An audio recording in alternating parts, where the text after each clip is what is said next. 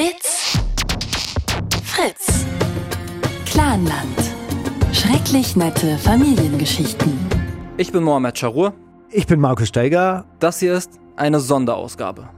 Als wir angefangen haben, diesen Podcast zu machen, da wollten wir ja mit Mitgliedern aus arabischen Großfamilien sprechen und nicht nur über sie.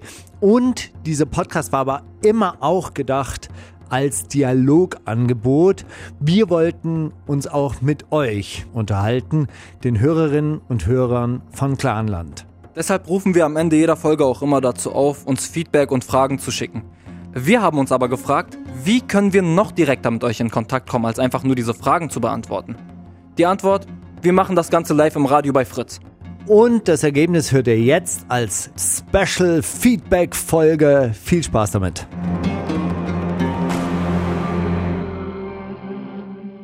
Herzlich willkommen hier zum Blue Moon. Es geht um unseren neuen Fritz-Podcast Clanland. Schrecklich nette Familiengeschichten. Ein Podcast, der sich mit arabischen Großfamilien in Deutschland beschäftigt, der mit ihnen spricht, anstatt nur über sie. Und heute wollen wir darüber mit euch sprechen. Und dafür haben wir die beiden Hosts von Clanland, dem Fritz-Podcast hier im Studio, Mohamed Charou und Markus Steiger. Halli, hallo. Hey Daniel, du hast ja eine richtige Radiomoderatorenstimme. Das ist. Äh, Gehen deine Kopfhörer, sind deine Kopfhörer an? Meine Kopfhörer sind an. Was meine nicht? Was habt ihr gemacht, Freunde? Ich wollte nicht, dass ich höre. Dreh, dreh unten auf. Mein Name ist übrigens Daniel Hirsch. Ich darf die Sendung hier moderieren und ich durfte, das muss man als Disclaimer wahrscheinlich dazu sagen, die letzten zwei Jahre sehr, sehr viel Zeit mit euch verbringen, denn wir durften zusammen diesen Podcast machen. Wir haben den zusammen geschrieben und produziert. Deswegen genau, an dieser Stelle muss man nämlich sagen, Daniel Hirsch ist nämlich nicht nur der Host dieser Sendung und hat uns als Host von diesem Podcast eingeladen, sondern Daniel Hirsch ist das geniale Gehirn, das Hörspielgehirn hinter diesem Podcast. Er hat diesen Podcast mitgeschrieben mit uns zusammen und er hat im Endeffekt die Regie geführt und er hat das Ganze produziert. Herzlich Ich werde es jetzt einfach spoilern. Er hat es nicht einfach produziert, er hat gezaubert. Daniel ist ein Magier. Und jetzt möchte ich, möchte ich auch dich nochmal ganz, widersprechen. Nein, ganz doll in den Vordergrund rücken. Also diese, dieser Podcast ist auch deshalb so toll und so stimmungsvoll, weil Mohammed die äh, Musik dazu komponiert yes. hat. Und das ist halt schon wirklich fast Filmmusik und das ist natürlich auch irgendwie ein Riesenvorteil dieses äh, Podcast-Projekt, dass äh, die, die, diese Musik speziell dafür komponiert wurde. Also genau, ganz, ganz dicke Props auch an Mohammed. Absolut. Vielen, vielen Dank. Und, und Daniel, wir haben ja auch ein bisschen Musik mitgebracht. Aber äh, genug Bauchpinselei von uns gegenseitig. Eigentlich soll es ja auch um euch gehen. Wir wollen ja mit euch reden. Habt ihr denn, also worüber wollt ihr denn reden? Welche Fragen dürfen denn gestellt werden? Es dürfen ja erstmal alle Fragen gestellt werden. Ob alle Fragen dann beantwortet können, beantwortet werden können, das ist äh, wiederum eine andere Frage. Wir mussten auf jeden Fall in den letzten Wochen, wir haben sehr viele Interviews gemacht und wir mussten sehr viele äh, Fragen zum Thema Kriminalität beantworten, wo ich mich ehrlich gesagt manchmal gar nicht so richtig berufen gefühlt habe, weil ich bin kein Kriminologe, ich bin auch kein Polizist und kann manche Sachen auch gar nicht äh, beantworten. Aber wir haben schon festgestellt, ey, das Framing, also oder die die Assoziation arabische Großfamilie, arabischer Clan und organisierte Kriminalität, also die funktioniert auf jeden Fall. Dieses dieses Synonymisierung, ja, also teilweise wurde das als Synonym gebraucht. Also Clan und organisierte Kriminalität ist so quasi eins. Das funktioniert auf jeden Fall perfekt. Jetzt würde ich aber sagen, ich sage noch einmal die Telefonnummer 0331 70 97 110 und würde dann direkt mal sagen, hallo, Felix. Hi. Hi. Felix, was interessiert dich? Was möchtest du gerne wissen? Ich würde gerne wissen, ob ihr schon mal angefeindet wurdet wegen eures Podcasts, also keine Ahnung von, oder kritisiert zumindest von links, rechts oder sogar von äh, Clanmitgliedern. Möchtest du, Markus, oder soll ich? Ich glaube, da, da bist du mehr bewandert, weil ich äh, halte mich von diesen Kommentarspalten einfach fern, die unter den einschlägigen Interviews dann äh, drunter stehen. Aber du gibst dir das ja immer die ganze Zeit. Ja, ich habe aber jetzt mittlerweile auch aufgehört damit. Aber ähm, letzter Stand war, dass auf jeden Fall die, ich, kann man Nazi-Bubble sagen? Ist das eine, Na eine Nazi-Bubble? Auf jeden Fall so eine äh, Bubble, die keinen Bock auf mich hat, ist auf uns aufmerksam geworden und hat dann... Ähm, die Videos, die sie entdeckt haben, alle disliked und darunter geschrieben, was für ein Schwachsinn ich rede und äh, was für ein Schwachsinn wir machen und wir würden Kriminalität verharmlosen etc. pp. Ähm, alles, was das Herz so begehrt.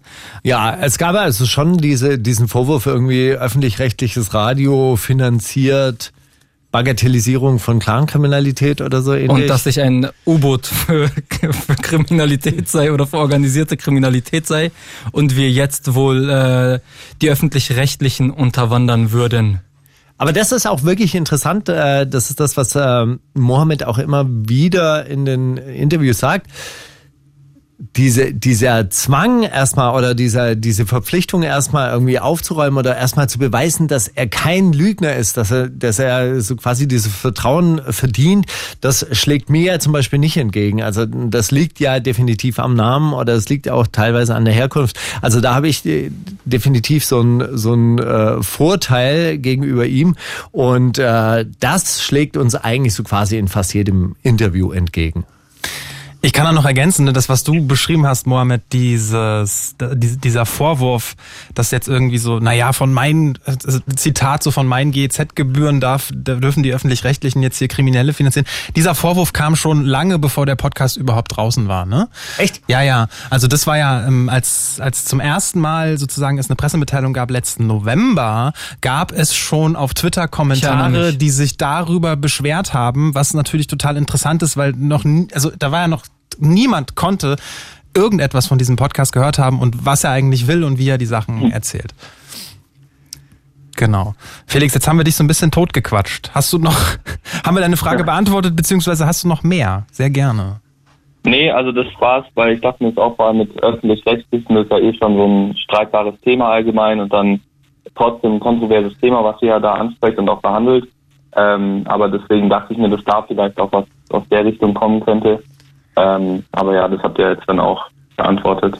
Ja, und es gab vorher, im Vorfeld gab es durchaus auch kritische Stimmen aus der Gegen, gegenüberliegenden Ecke, sage ich jetzt mal, ähm, die, die dann so gefragt haben, ja, warum macht jetzt also so ein, so ein Deutscher so ein so ein Podcast über so ein migrantisches Thema. Aber da muss man sagen, da haben wir, äh, glaube ich, ganz okay Arbeit geleistet. Also äh, mittlerweile bekommen wir doch auch sehr viel Zuspruch und, und die Leute sagen, hey, das ist ein gutes und wichtiges Thema und ihr habt das äh, irgendwie ganz, ganz gut gemacht. Darf ich eine Gegenfrage stellen? Oder darf ich auch eine Frage stellen, Felix? Jo. Wie fandest du denn den Podcast? Würde mich jetzt sehr interessieren. Ehrlich, ehrlich, ehrlich. Ähm, also ich fand ihn echt, also ich habe die letzten zwei jetzt noch nicht angehört, ähm, oh. aber sonst ist jetzt für mich, ich weiß nicht, vielleicht passiert da jetzt irgendwas richtig Spannendes noch. Also was heißt Natürlich. noch? Natürlich. Ja, das sowieso, aber vielleicht, äh, ja, ich will jetzt nicht gespoilert werden, aber ähm, nee, also bis jetzt finde ich sehr gut, weil es eben, äh, wie gesagt, sehr differenziert ist und ähm, ja, ich finde das Thema allgemein sehr interessant und ähm, finde es auch gut, dass es jetzt nicht unbedingt zu sehr in die eine oder die andere Richtung geht. Also ihr, ihr schaut da schon, dass es, ja, wie gesagt, differenziert ist. Deswegen ähm, gefällt es mir sehr gut und ja, erfüllt auf jeden Fall die Kriterien eines interessanten Podcasts, würde ich sagen. Das freut uns doch sehr, sehr, sehr. Und, Danke. Und was findest du an diesem Thema interessant? Das würde mich auch noch äh, interessieren. Ja gut, wie ich auch gesagt habe, diese, diese verschiedenen Strömungen, weil das ist ja natürlich auch ein sehr, sehr streitbares Thema allgemein. Und dann ja, will ja jeder irgendwie was dazu sagen. Und ähm, dann finde ich es gut, wenn man das halt neutral und einfach mal oder halt einfach mal Geschichten erzählt aus dem, aus dem Leben, wie es auch passiert. Ähm, und ja, das ist dann, ja, das ist dann halt ja gut, an, anstatt dass man irgendwelchen Leuten da den, den Vorrang lässt, die halt irgendwas, irgendeine Nazi-Scheiße so in der Gegend rumbrüllen. Hm. Ja, schön. Du hast aber auch, ne, also wir haben jetzt geredet über, ich glaube, über Kritik von rechts, Kritik von links. Ähm, du hattest auch gefragt nach, nach irgendwie Anfeindung und Kritik aus, aus Clans. Ähm, die gab es im Nachhinein nicht. Uns hat eine E-Mail erreicht, auf die wir äh, gleich noch Bezug nehmen werden, aber das war jetzt nicht irgendwie Anfeindung oder sowas. Es gab, als wir auf dieser Recherchereise waren, also als wir die Interviews eingeholt haben, natürlich so ein bisschen Misstrauen uns gegenüber, aber es hat sich dann irgendwann mal rumgesprochen, dass wir doch sehr respektvoll mit den Leuten umgehen und mit dem Material auch sehr respektvoll umgehen und ähm, das hat sich dann mit der Zeit gelegt. Aber da war niemand, der irgendwie gesagt hat, nein, ihr dürft das nicht machen und wenn ihr das macht, dann keine Ahnung, ähm, blockiere ich euch auf MySpace oder was man halt so Böses macht. Äh, das gab's nicht von dieser Seite zumindest nicht. Aber wenn du sagst Misstrauen, was glaubst du, woher das Misstrauen kam? Das Misstrauen kommt natürlich, also ich kann äh, jemanden aus einem Interview zitieren, was ich nicht aufnehmen durfte. Der hat gesagt, ähm, ich würde mich ja schrecklich gerne aufnehmen lassen, aber wir waren immer die Verlierer dieser Nummern. Jedes Mal kommen die Leute und versprechen uns, dass sie es jetzt anders machen und jedes Mal kommt dann wieder dieselbe Scheiße bei raus. Ähm, ich glaube, dass das sehr viel aus dieser Ecke kommt.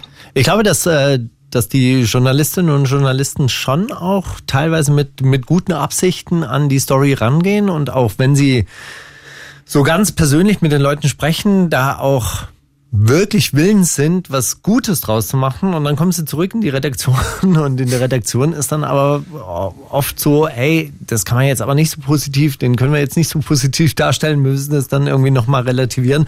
Und dann werden die Sachen halt aus dem Kontext herausgeschnitten oder dann werden noch so Halbsätze raus, äh, rausgenommen. Und dann wird es wieder in so einen typischen Beitrag hineinmontiert und da ist vielleicht manchmal der einzelne Redakteur, die einzelne Redakteurin gar nicht mehr so schuld dran, aber wie auch immer, also die, die Situation ist manchmal sehr, sehr verfahren, glaube ich, in diesen Medienhäusern.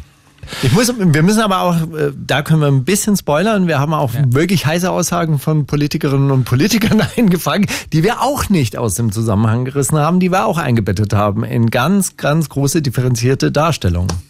Die hätte man, die, die hätte man auch Wobei es dazu dann wahrscheinlich auch wieder unterschiedliche Meinungen gibt, je nachdem, wen du fragst, wer jetzt wen wie aus dem Zusammenhang gerissen hat. Das ist wahrscheinlich dann auch am Ende des Tages immer subjektiv. Aber hört das an. Das, äh, das sind noch richtig heiße, äh, noch richtig heiße Folgen, die da den kommen. Den Podcast unbedingt anhören und natürlich auch hier anrufen. Im Blue Moon unter der 0331 70 97 110. Wir reden über Clanland, schrecklich nette Familiengeschichten. Unser neuer Fritz-Podcast und die Hosts Markus Steiger und Mohamed Charur sind noch bis Mitternacht hier zu Gast und ihr könnt mit ihnen reden. Ihr könnt ihnen Erstmal alle Fragen stellen, ja, klar. haben sie gesagt. Erstmal alle Natürlich. Fragen stellen. Äh, und wir können über alles reden rund um den Podcast, rund um arabische Clans. Und äh, das Interessante ist ja, obwohl, Felix, ähm, wir können dich auch im Zweifel erstmal, du bist jetzt hier die ganze Zeit in der Leitung. Hast du noch eine Frage? Wir wollen dich jetzt auch nicht hier so äh, einfach so hängen lassen. Nee, das wäre soweit. Vielen Dank. Hattest du mir eigentlich auch die E-Mail geschrieben? Mit einer Frage noch, weil ich habe ja auch einen, einen Felix, der eine E-Mail geschrieben hat mit einer Frage. Dann könnten wir die auch noch mit abhandeln. Oder ist das? Nee, E-Mail habe ich keine mehr geschrieben eigentlich. Dann kommt der andere Felix später dran und ich wünsche dir noch einen schönen Abend und danke für den Anruf. Alles klar. Ja? Super. Vielen ciao, Dank. ciao. Bis dann. Ciao. ciao. Hey Daniel, ciao. bevor wir aber den äh, nächsten Hörer oder die nächste Klar. Hörerin reinnehmen, eine Frage hätte ich. Als du damals, ja. vor zwei Jahren, als wir alle noch jung und knackig waren. Er dreht jetzt hier, das, dreht, du drehst es jetzt hier um. Jetzt stellst du mir ja, als du vor zwei Jahren zum ersten Mal, das, weil das würde mich ja. wirklich interessieren, das interessiert mich schon die ganze Zeit. Ich habe mir gedacht, wir kommen, ich hab mir gedacht, wir kommen ja nie dazu, darüber zu sprechen. Was hast du dir gedacht, als äh, wir vor dir saßen? und äh, dieses Projekt da auf dich zukam? Äh, was habe ich mir gedacht? Ich habe mir gedacht, mega spannendes Thema. Ich muss aber gestehen, ich war überhaupt nicht drin in dem Thema. Habe gemerkt, ihr seid schon wahnsinnig tief drin, weil, weil ihr hattet ja auch dann ein Konzept geschrieben, was ihr euch so vorstellt. Das war sehr, sehr lang, da war wahnsinnig viel drin. Da dachte ich, okay, wow, da kommt viel auf uns zu, aber ich will es unbedingt machen und es ist irgendwie super spannend. Und ich habe aber gemerkt tatsächlich, ich habe bis dato auch immer gedacht, so man möchte auch immer reflektiert und alles differenziert wahrnehmen und ich habe aber gemerkt, obwohl ich mich nicht aktiv mit dem Thema beschäftigt habe, dass ich dann doch meine eigenen Vorurteile irgendwie hatte, weil ich nicht wusste, worauf ich mich hier einlasse. Und dann, dann irgendwie habe ich selber gedacht, krass, äh, je mehr ich gelernt habe, wie ohne dass ich mich damit beschäftigt habe, komisch, doch schief mein Bild war, was ich irgendwie hatte. Weil ich es ja. einfach nicht wusste. Und dann, natürlich war es am Anfang auch eine Unsicherheit, weil ich nicht wusste, was kommt da jetzt für ein Projekt auf mich zu, mhm. inhaltlich. Hast du dich manchmal geärgert über uns? jetzt wird das jetzt so, jetzt wird das jetzt so einer Selbsthilfegruppe. Nee, sag mal. Ähm, ge geärgert? Nee, so kann man das nicht sagen. Hass, Hass würde ich äh, nee, nennen. Nee, aber man muss natürlich dazu sagen, ich weiß nicht, ich meine, ich war natürlich in einer anderen, in einer anderen Position. So, ich hatte so das, ihr, für euch war das irgendwie schon total klar, was ihr machen wolltet, so. Und ihr wart wahnsinnig im Thema und ich glaube, es war ganz gut, dass ich da mehr oder weniger grün rangekommen bin, weil ich dann immer der sein konnte und auch musste, der dann euch wiederum nervt, um dann zu sagen so, naja, aber können wir dann noch, ich würde, kann man noch die Frage stellen und was ist damit und was ist damit und können wir noch das nochmal drehen und können wir das noch differenzierter machen? Das war tatsächlich sehr wichtig. Da, ich hatte eher das Gefühl, dass ich euch damit nerve, weil ich dann so ein Beruf, von Haus aus so ein Berufskorundenkacker sein musste. Du kannst beruhigt sein, das hast du. Das hast du sehr. Ja, natürlich. natürlich. Und, und, und natürlich hat es mich dann auch, also es hat mich nicht genervt, dass es dann, dass wir dann so viel darüber geredet haben, weil es war ja alles sehr, sehr konstruktiv und ja, also Ey, aber hattest haben, du manchmal viel gestritten. Ja, hattest du manchmal den Eindruck so, ich möchte es äh, sein lassen. Nein. Ich möchte es hinwerfen. Nein. Nein, nein, nein, nein, auf keinen Fall. Und, und aber das, meine Verunsicherung und die Verunsicherung war ja eher so daher, dass ich nicht wusste, so was, worum geht's eigentlich genau? So, weil ich einfach so gemerkt habe, ich weiß wenig von dem Thema und das, was ich wusste, kannte ich ja auch nur so, auch nur aus Berichten über Kriminalität, ne? So. Aber als ich die ersten, und ihr hattet ja schon relativ schnell dann erste Interviews geführt, so, und ich die ersten Rohmaterialien gehört habe, und das ist teilweise Material, was nicht mal mehr im Podcast jetzt drin ist, weil wir so viel irgendwann hatten, da hatte ich relativ schnell gemerkt, so, ach krass, ach so, hier gibt's noch ganz viel mehr, es gibt ganz viel mehr Geschichten und ganz viel mehr Menschen und wir erzählen einfach die Geschichten von all diesen Menschen. Und dann hat, ist es mir auf einmal ein Licht aufgegangen. Und dann habt ihr ja immer so, das erste Jahr haben wir ja nur Material gesammelt, habe ich das ja immer äh, alles gehört und dann einen Tag hörst du dieses Interview und denkst am Ende, ah, jetzt ist mein Bild so. Nächsten Tag liest du was anderes, ah, jetzt ist mein Bild so. Und irgendwann habe ich gecheckt, so, du bist, du kannst es gar nicht wissen, du musst einfach immer noch mehr lernen und noch mehr hören. Ja, so ist das mit der objektiven Wahrheit. Ja, das ist tatsächlich so ein bisschen. Die gibt's so. nicht. 0331 70 97 110, die Nummer hier in den Blue Moon. Ich kann ja noch ganz kurz, also wir haben schon noch äh, Finja in der Leitung, mit der werden wir auch noch quatschen. Vorher schaffen wir es aber noch ganz kurz, eine Frage zu beantworten. Und zwar von dem anderen Felix, der uns auch eine E-Mail geschrieben hat. Das ist eine Frage an Mohammed. Und zwar, falls du deinen Namen ändern könntest, würdest du es tun? Auf absolut gar keinen Fall. Also es gab eine Geschichte, die hat es gar nicht in den Podcast geschafft, aber die fand ich wirklich persönlich bitter.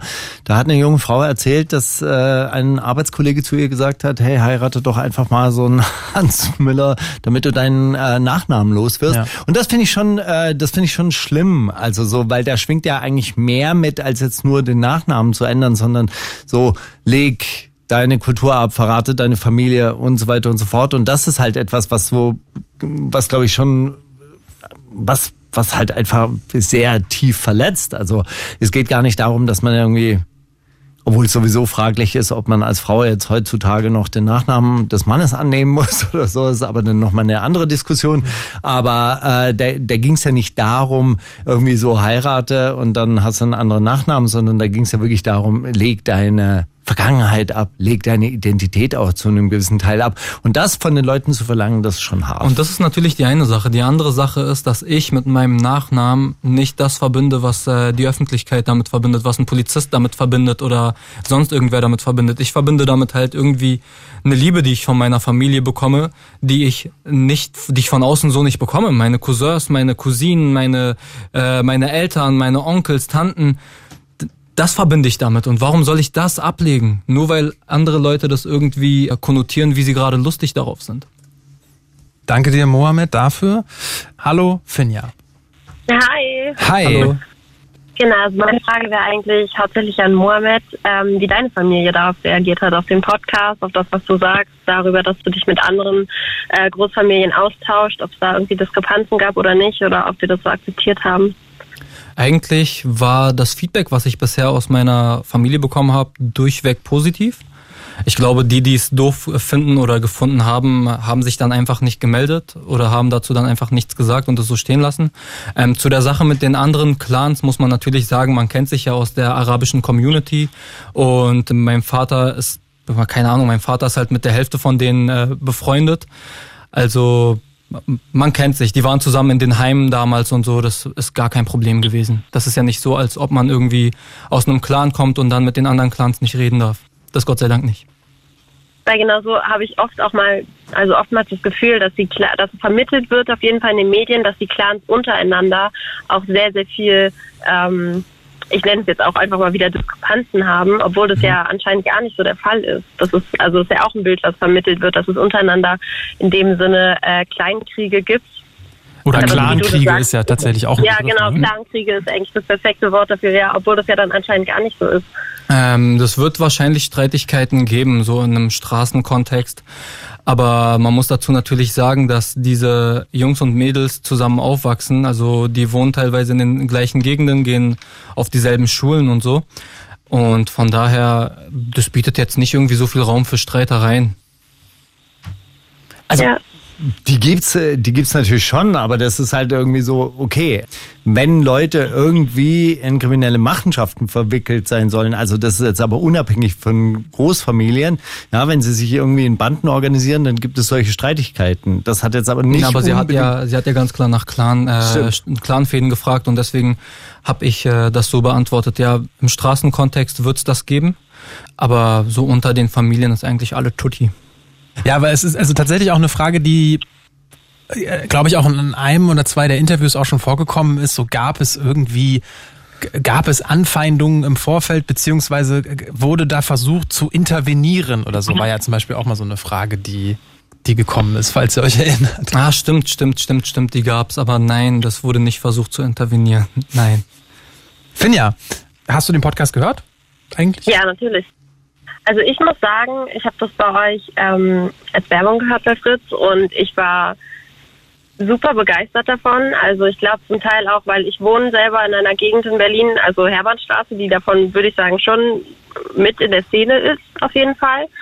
Und ähm, ich habe mir das, den Namen direkt aufgeschrieben und äh, habe es mir dann noch angehört. Ähm, und ich glaube, dass es einfach wichtig wäre, da eine Reichweite zu schaffen, dass ähm, gerade in den Großstädten, es ist ja nicht nur Berlin, aber dass einfach ähm, auch die Jugend, die heranwächst, rangeführt wird und dass da eben keine äh, Separation zwischen den Generationen beziehungsweise zwischen der Herkunft entsteht, weil das ist ja eigentlich das, was gerade die jüngere Generation von heute versuchen will oder auch ähm, kontinuierlich macht, dass wir halt alle gleich sind. Und ich finde, dass der Podcast da auch nochmal ein Thema ist, der Vorteile aufräumt, ähm, der ganz klar sagt, wie was ist, dass es eben auch so sein kann, aber dass es halt nicht sein muss und dass wir halt alle gleich sind eigentlich, dass es halt wirklich nur um die Menschen geht und dass wir nicht jemanden von aufgrund der Herkunft oder der Sprache oder der Religion oder irgendetwas verurteilen sollten. Ja, ich finde, ich finde, das ist halt auch eine eine Lehre, die also die die sogar ich noch mal mitnehmen konnte aus dieser Recherchereise, die ich da auch mit Mohammed unternommen habe. Also so divers wie diese arabische Community in sich halt ist, hätte ich das vielleicht auch nicht erwartet. So, man äh, man man wird ja irgendwie mit dem Bild konfrontiert in den Medien, das sei so ein monolithischer Block und die seien jetzt alle gleich und die leben alle in einer Parallelgesellschaft und die denken alle dasselbe. Und wenn man dann irgendwie so feststellt, hey, da gibt es genauso Generationenkonflikte, da gibt es sehr, sehr unterschiedliche Ansichten, was Erziehung, Ehe, Liebe, sonstige Lebensentwürfe irgendwie betrifft, genauso viele unterschiedliche Hoffnungen, Gedanken, Konzepte, wie halt eben auch in der deutschen Gesellschaft. Und das also in, in der Gesellschaft, aus der man dann vielleicht auch kommt. Und das dann zu akzeptieren, das dann zu sehen und, äh, und auch diese Gespräche zu suchen in dieser Vielfalt, das finde ich halt wichtig, wenn man das mitnehmen könnte aus diesem Podcast. Und wenn man dann nochmal zurückgeht auf die Frage, die du mir gestellt hast, was habe ich am Anfang gedacht, äh, als ich zu dem Projekt gekommen bin, ist, glaube ich, ich habe relativ schnell gemerkt und auch über die zwei Jahre, und das war meine größte Erkenntnis, äh, wie wenig ich eigentlich weiß. Ich glaube, was halt wirklich in, in, in diesem Land auch so ein bisschen unter den Tisch gefallen ist, also diese, diese Leute, die hierher gekommen sind, die seit 50 Jahren hier in diesem Land leben, die haben alle eine Geschichte zu erzählen und diese Geschichte ist halt nie erzählt worden. Und ich glaube, das trifft sie auch ganz, ganz besonders und das ist auch etwas, was wir als Reaktion auf diesen Podcast auch be bekommen haben, auch von anderen äh, Einwandererkindern.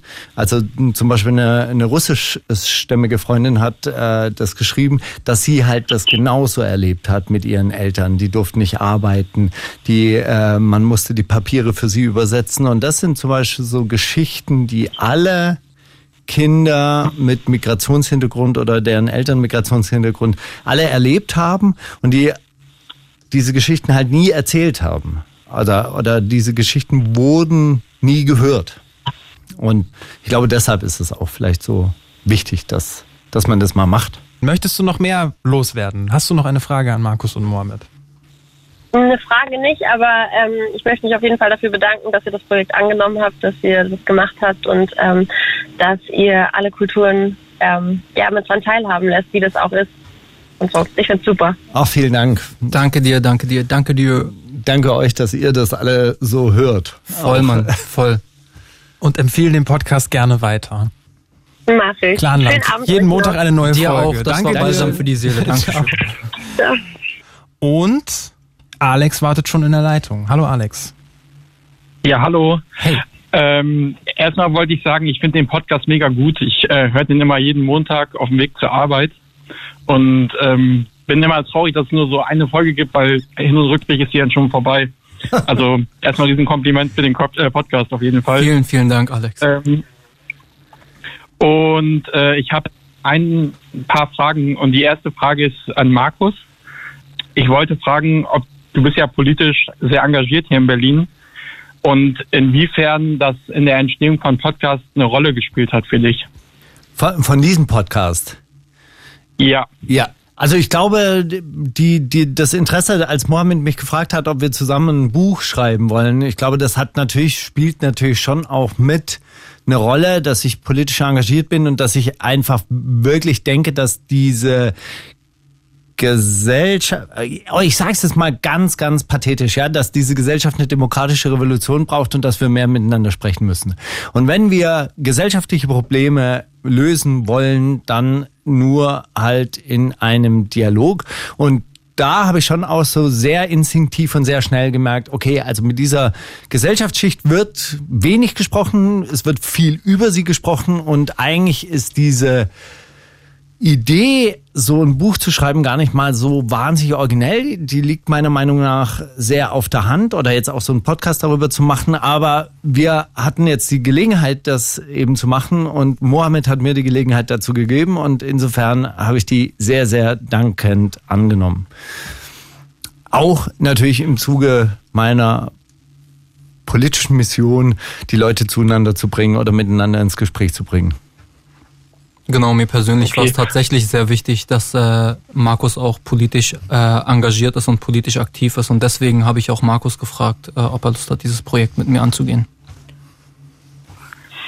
cool. Und ähm, habt ihr auch irgendwie im, im Laufe der Entstehung so voneinander lernen können oder wie ist der Prozess da abgelaufen? Weil ihr habt ja wahrscheinlich außer den Folgen noch äh, viel Dialog auch miteinander gehabt, oder? Also dass ihr da zwischendrin noch viel miteinander geredet habt. Ich dachte zwischendurch, eigentlich müsste, hätte man jedes Gespräch, jede Session mit uns aufzeichnen müssen, hätten wir jetzt einen 100 Stunden Behind-the-Scenes-Podcast gehabt.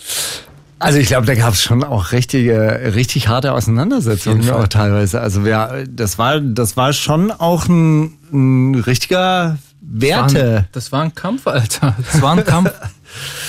Ja, also die Grundproblematik bei der, bei der Sache, man kann sich natürlich auch unterhalten und irgendwann mal dann auseinandergehen und sagen, ja, bei uns ist das so und bei uns ist das anders.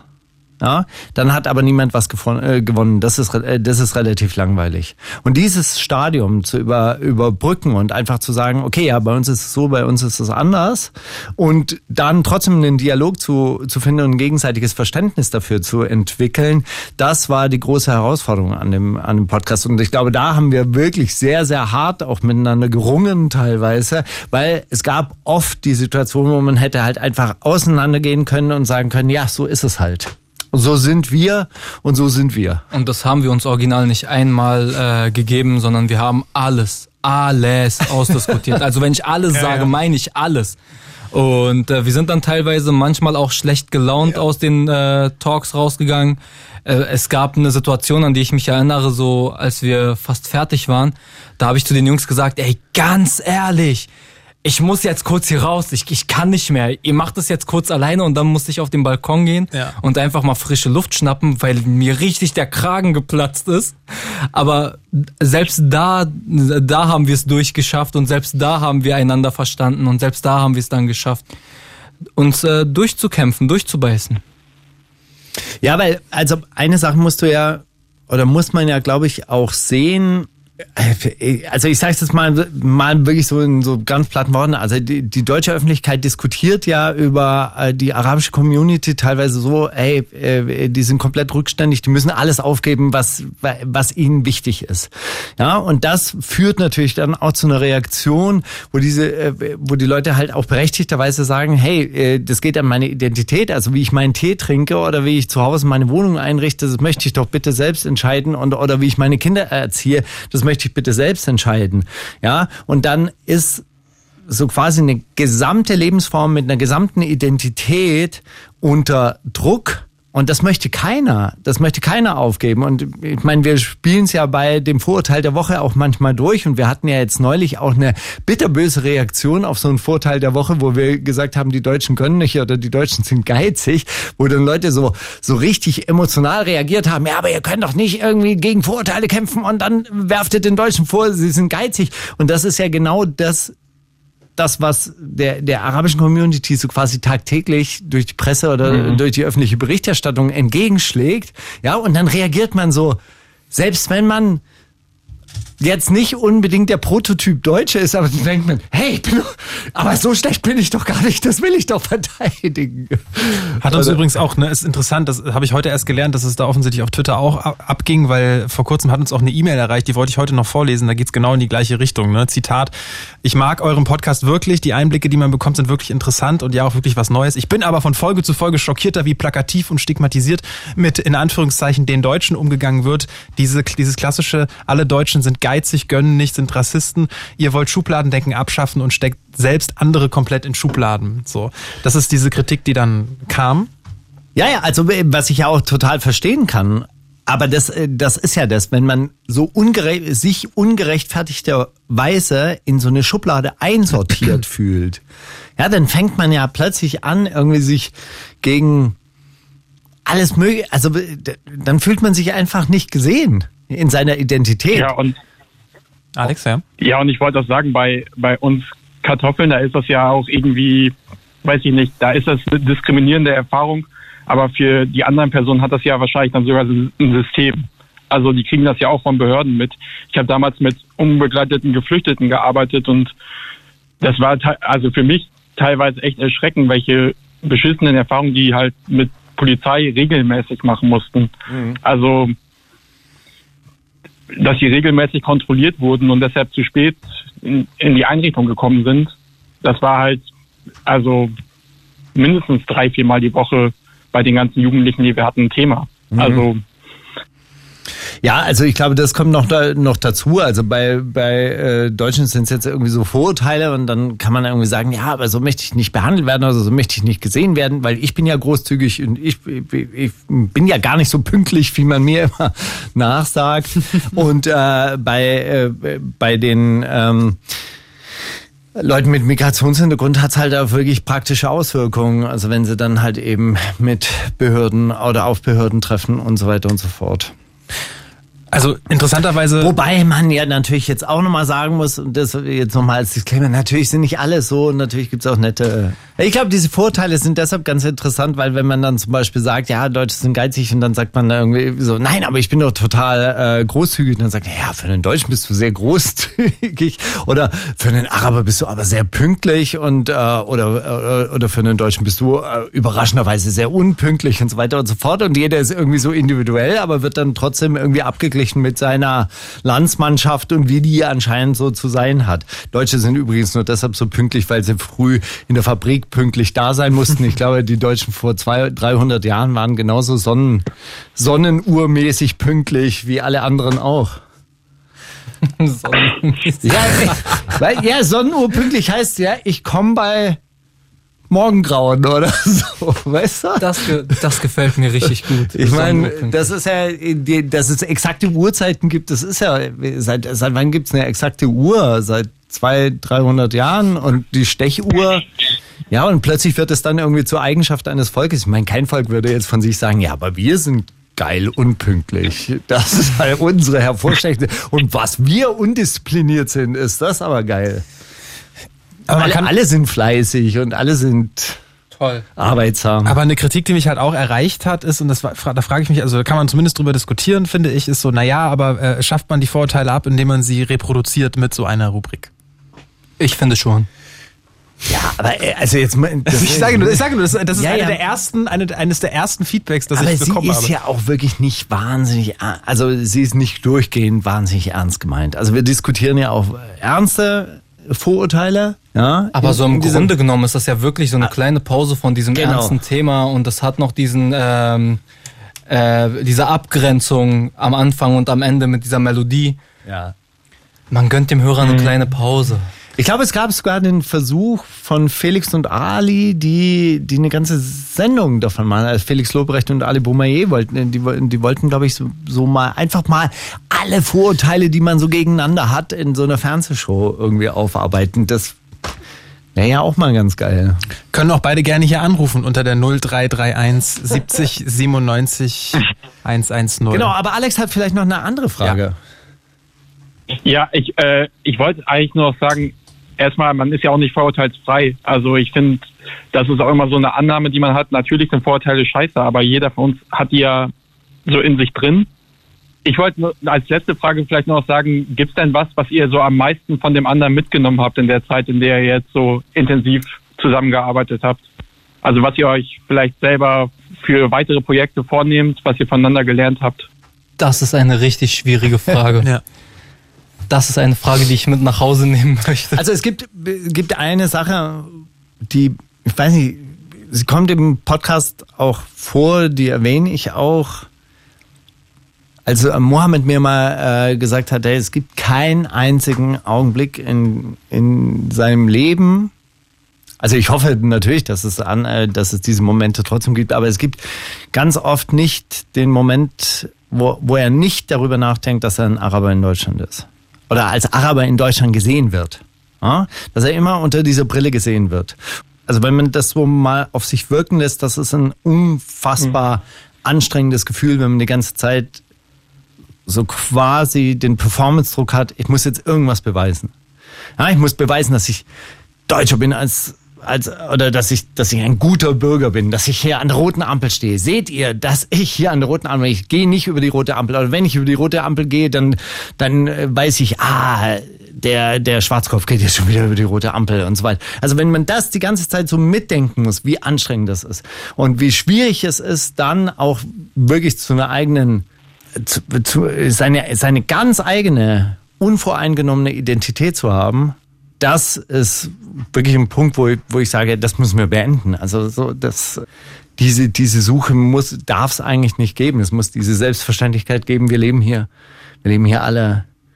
Wir sind Teil dieser Gesellschaft und, und können uns hier einbringen, ohne dass wir bewertet werden, wie wir aussehen. Mohammed hat jetzt in der Zwischenzeit überlegt, was er von Markus gelernt hat. Ich glaube, ich habe aus diesem Projekt generell gelernt, mehr Akzeptanz gelernt, mehr andere Realitäten akzeptieren. Und auch ich habe gelernt, dass diese arabische Community sehr, sehr divers ist. Und ähm, ich weiß nicht, Mann. Ich finde die Frage wirklich sehr, sehr schwierig, aber ich glaube wirklich, dass so, ähm, was ich aus diesem Projekt mitnehme, am meisten ist die Akzeptanz für andere Lebensweisen. Zu akzeptieren, dass das anders ist, als äh, wie ich es mache, aber dass es auch richtig ist und zwar richtig für die Person, die mir da gegenübersteht. Das würde ich sagen. Alex, beantwortet das deine Frage. Ja, danke. Alles beantwortet, was Vielen- ich wissen wollte. Vielen, vielen Dank für deinen Anruf. Ja, sehr gerne. Und äh, viel Erfolg weiterhin bei allem, was ihr macht. Vielen, vielen Dank. Dir auch. Dankeschön. Bis dann. Ciao. Bis dann. Ciao. 0331 70 97 110. Also ich habe auch noch eine Frage, die mir per E-Mail zugeschickt Ja. wurde. Und zwar, wie ist die rechtliche Begründung für das Arbeitsverbot, wenn die Menschen hier keinen offiziellen Titel haben? Also das ist eine Frage, die den, die, die äh, eine der ersten Folgen äh, betrifft, nämlich wo wir über die Duldungsschleife Ja. gesprochen haben, dass die Menschen in der Duldungsschleife stecken geblieben sind. Die Duldung, muss man dazu sagen, ist kein offizieller Aufenthaltstitel in der Bundesrepublik Deutschland. Das ist einfach nur der Status, dass du nicht zurückgeschoben werden kannst. In dem Moment, in dem der Abschiebeverhinderungsgrund allerdings wegfällt, kannst du abgeschoben werden. Das heißt, die Leute leben wirklich mit dem permanenten Damoklesschwert über dem Kopf und es galt lange Jahre die Regelung, dass Leute, die eine Duldung besitzen, nicht arbeiten dürfen. Jetzt ist die Frage ein bisschen komisch, weil die rechtliche Begründung war einfach, die durften nicht arbeiten. Das war in der Duldungsregel ebenso niedergeschrieben. Die politische Intention, warum diese Leute nicht arbeiten durften, die kann ich nur erraten oder die kann man halt wahrscheinlich irgendwie kritisch feststellen. Das heißt, die, äh, die Bundesrepublik Deutschland wollte, dass diese Leute sich hier nicht festsetzen. Ja, die wollte einfach, dass äh, die, diese Leute hier nicht heimisch werden und dass man sie schnellstmöglich wieder abschieben kann.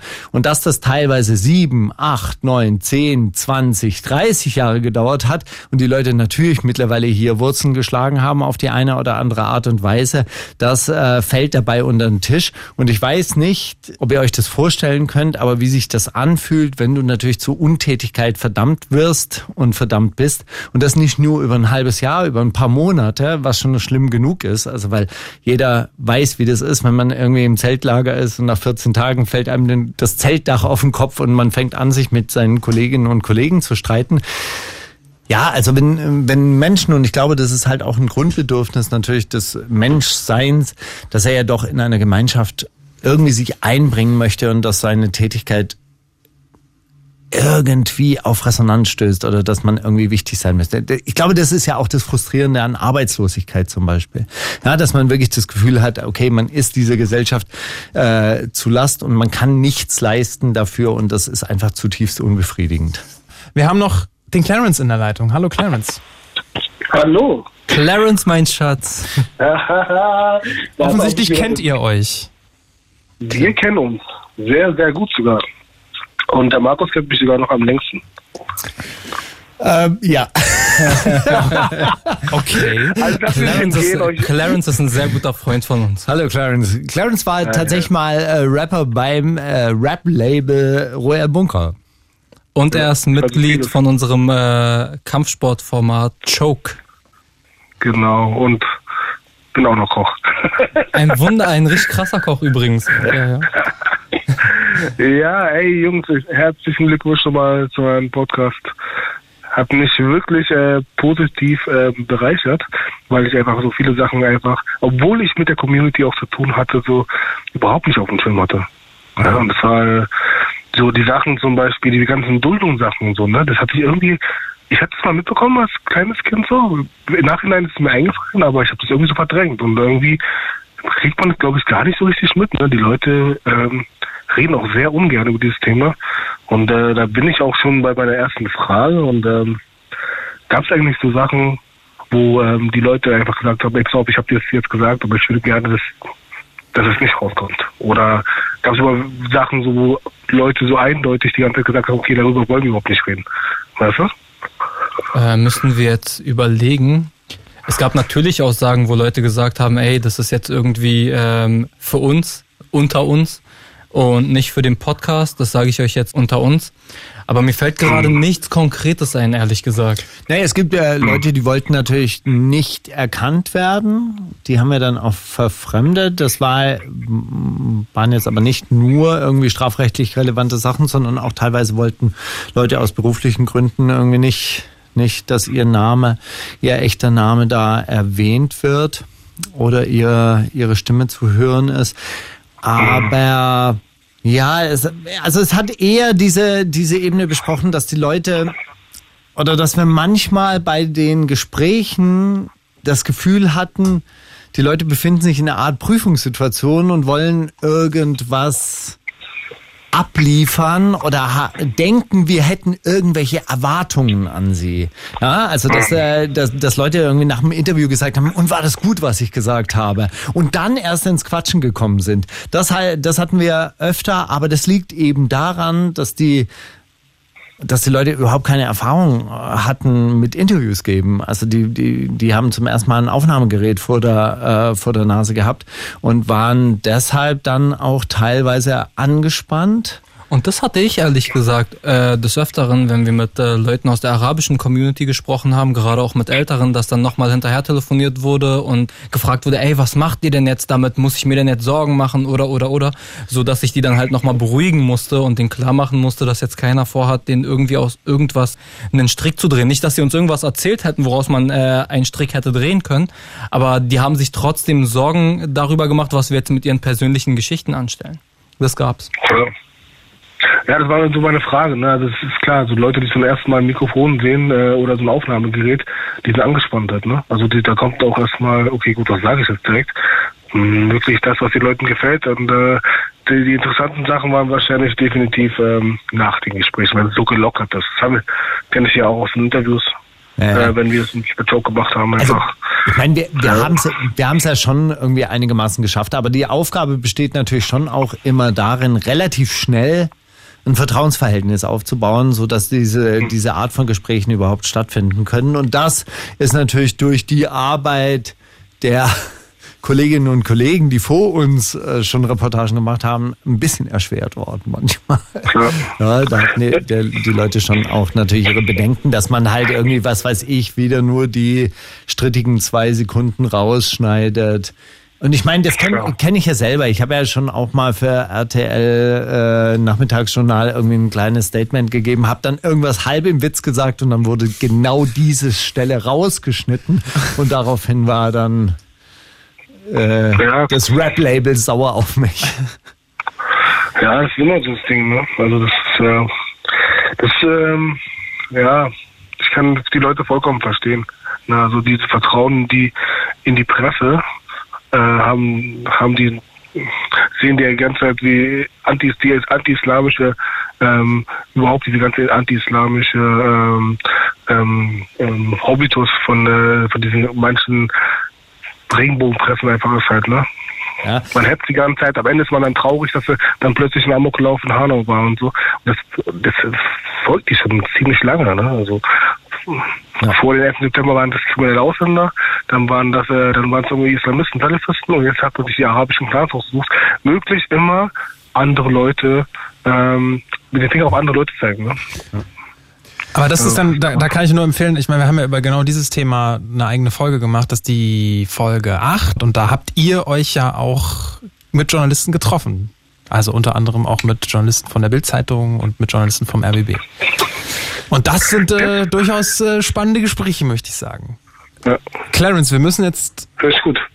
ja? Vielen, vielen Dank Ist für das auch deinen für Anruf, dich okay? Clarence. Hä? Vielen, Tschüss, vielen Dank für Clarence. Anruf. Ciao, Dank, ciao. danke dir für deinen Anruf. Ciao.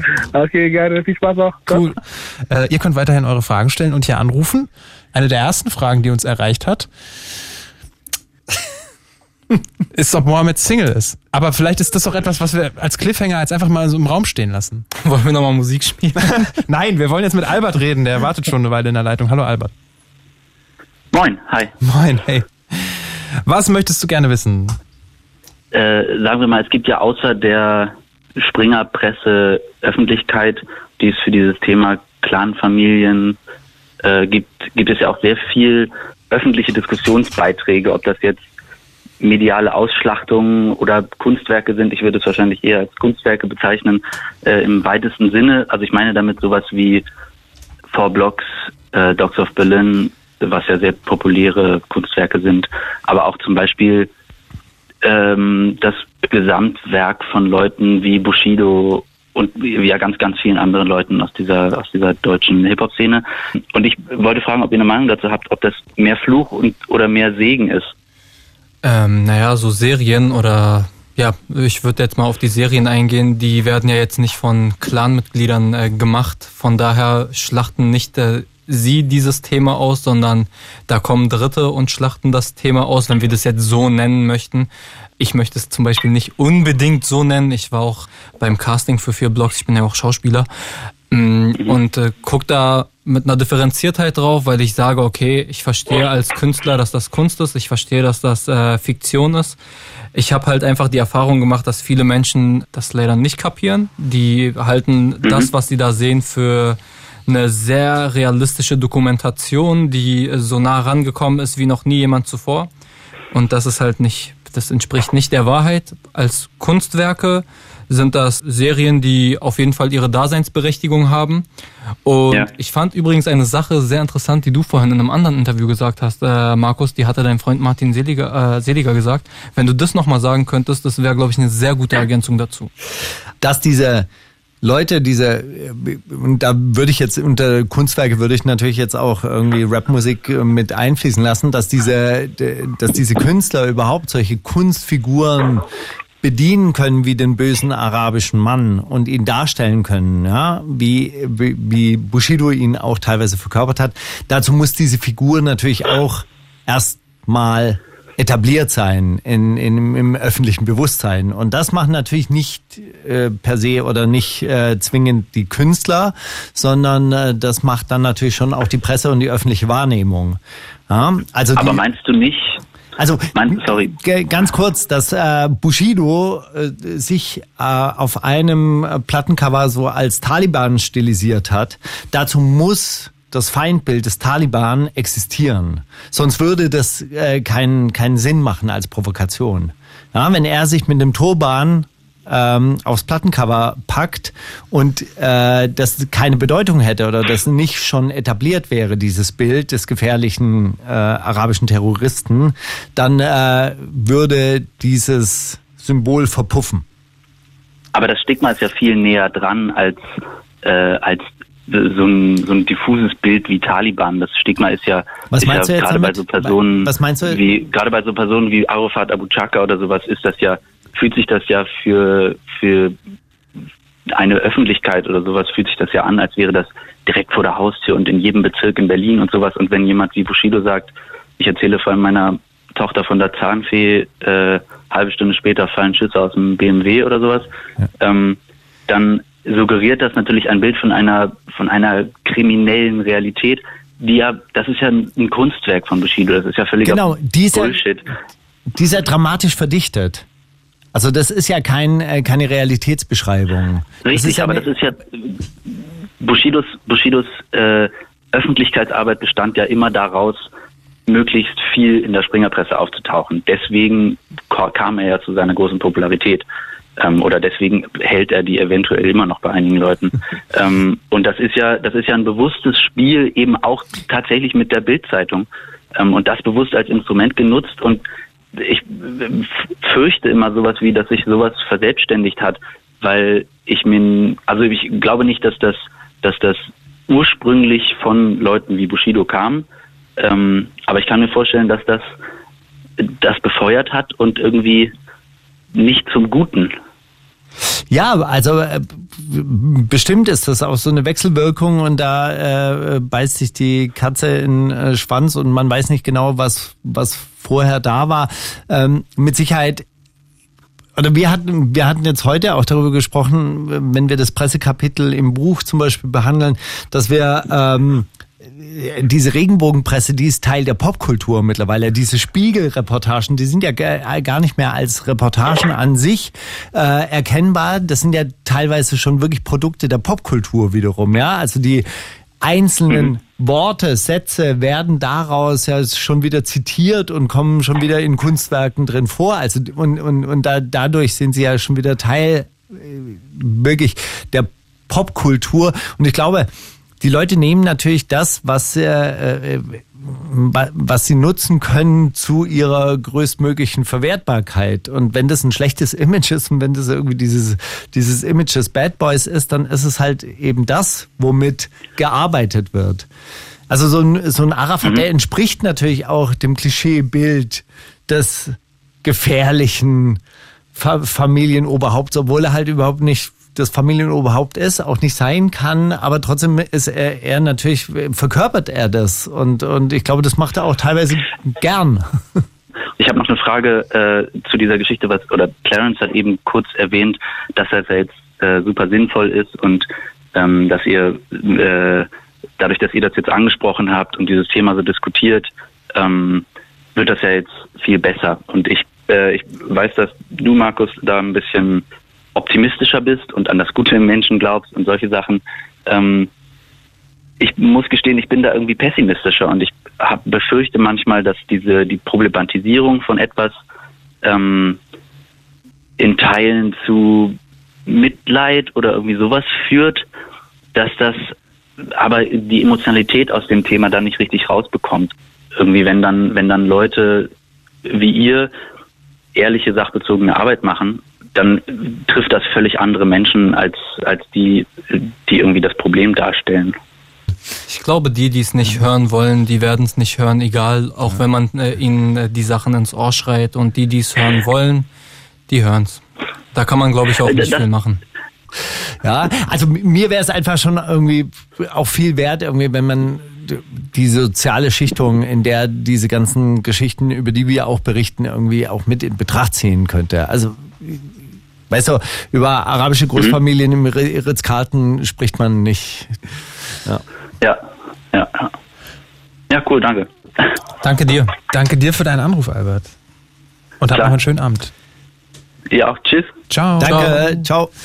Du, eine kleine Anmerkung habe ich noch und zwar, ähm, die, die Männer durften ja nicht arbeiten, also es gab dieses Arbeitsverbot während der Duldung und da gab es eine kleine Anmerkung, ja, die Frauen haben aber trotzdem gearbeitet, die hatten ganze Hausarbeit richtig, und äh, das richtig. Äh, darf man ja eigentlich auch, auch nicht vergessen, also die, die ungesehene Arbeit, die, die ja. unsichtbare Arbeit, die blieb natürlich trotzdem harte zu tun. Arbeit, harte, harte Arbeit auch, ja. ja. Ich würde gerne noch auf einen anderen Punkt zu sprechen kommen, weil das auch eine längere Mail ist, die uns erreicht hat. Das geht sehr ins Detail, aber ich finde es total cool, dass äh, viele Mails, die uns erreichen, die auch kritisch sind, aber trotzdem dann sehr differenziert sind und wo man merkt, okay, hat sich jemand wirklich damit auseinandergesetzt und auch wirklich, da liegt jemandem was auf dem Herzen.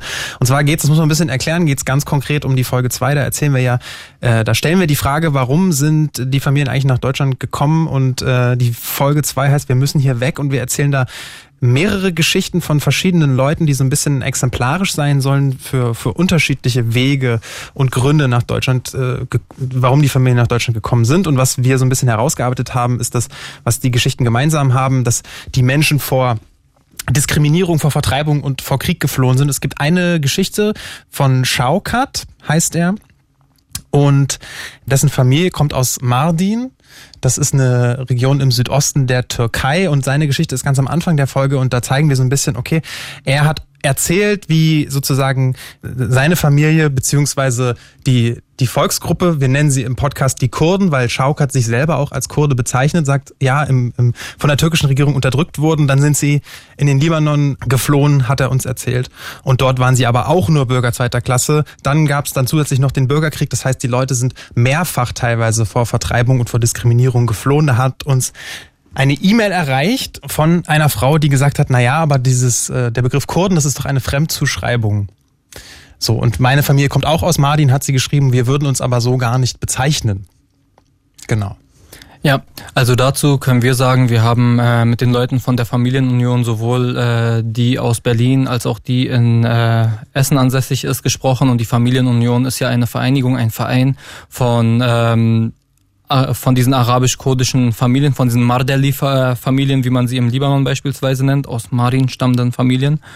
Und wir haben uns da erklären lassen, was es damit auf sich hat, was es mit diesen Familien auf sich hat. Und wir haben lange Gespräche geführt.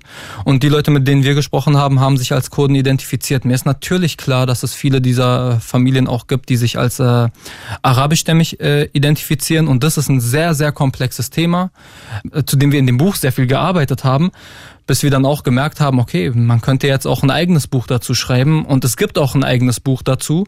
Aber wie gesagt, sind nicht alle irgendwie der Meinung dieses Buches. Ähm, sie hat nicht Unrecht damit, dass es viele die, äh, Familien aus Mardin gibt, die sich als äh, Araber identifizieren. Aber ebenso viele Leute gibt es und mit äh, solchen Leuten haben wir eben gesprochen, die sich ganz klar als Kurden identifizieren und denen es auch wichtig war, dass wir äh, sie als Kurden bezeichnen.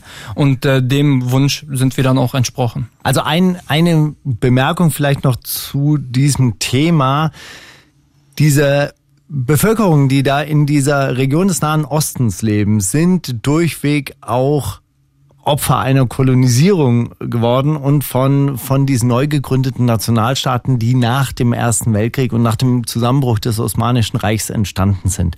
Und da sind teilweise wirklich Verwandtschaften durch Landesgrenzen dann auseinandergerissen worden. Und das ist ein Teil der Geschichte, die da auch mitschwingt und äh, die, die Europa gar nicht so sehr auf dem Schirm hat, weil für die ist der Nahe Osten halt so, okay, das sind alles Araber dort oder das sind alles Türken und so weiter und so fort. Und dass es da die unterschiedlichsten Bevölkerungsgruppen, die unter diesen willkürlichen, relativ willkürlichen Grenzziehungen dann Flucht und Vertreibung, Diskriminierung erlebt hat, das ist auch ein Teil dieser Geschichte, die wir da in unserem Podcast mit erzählt haben.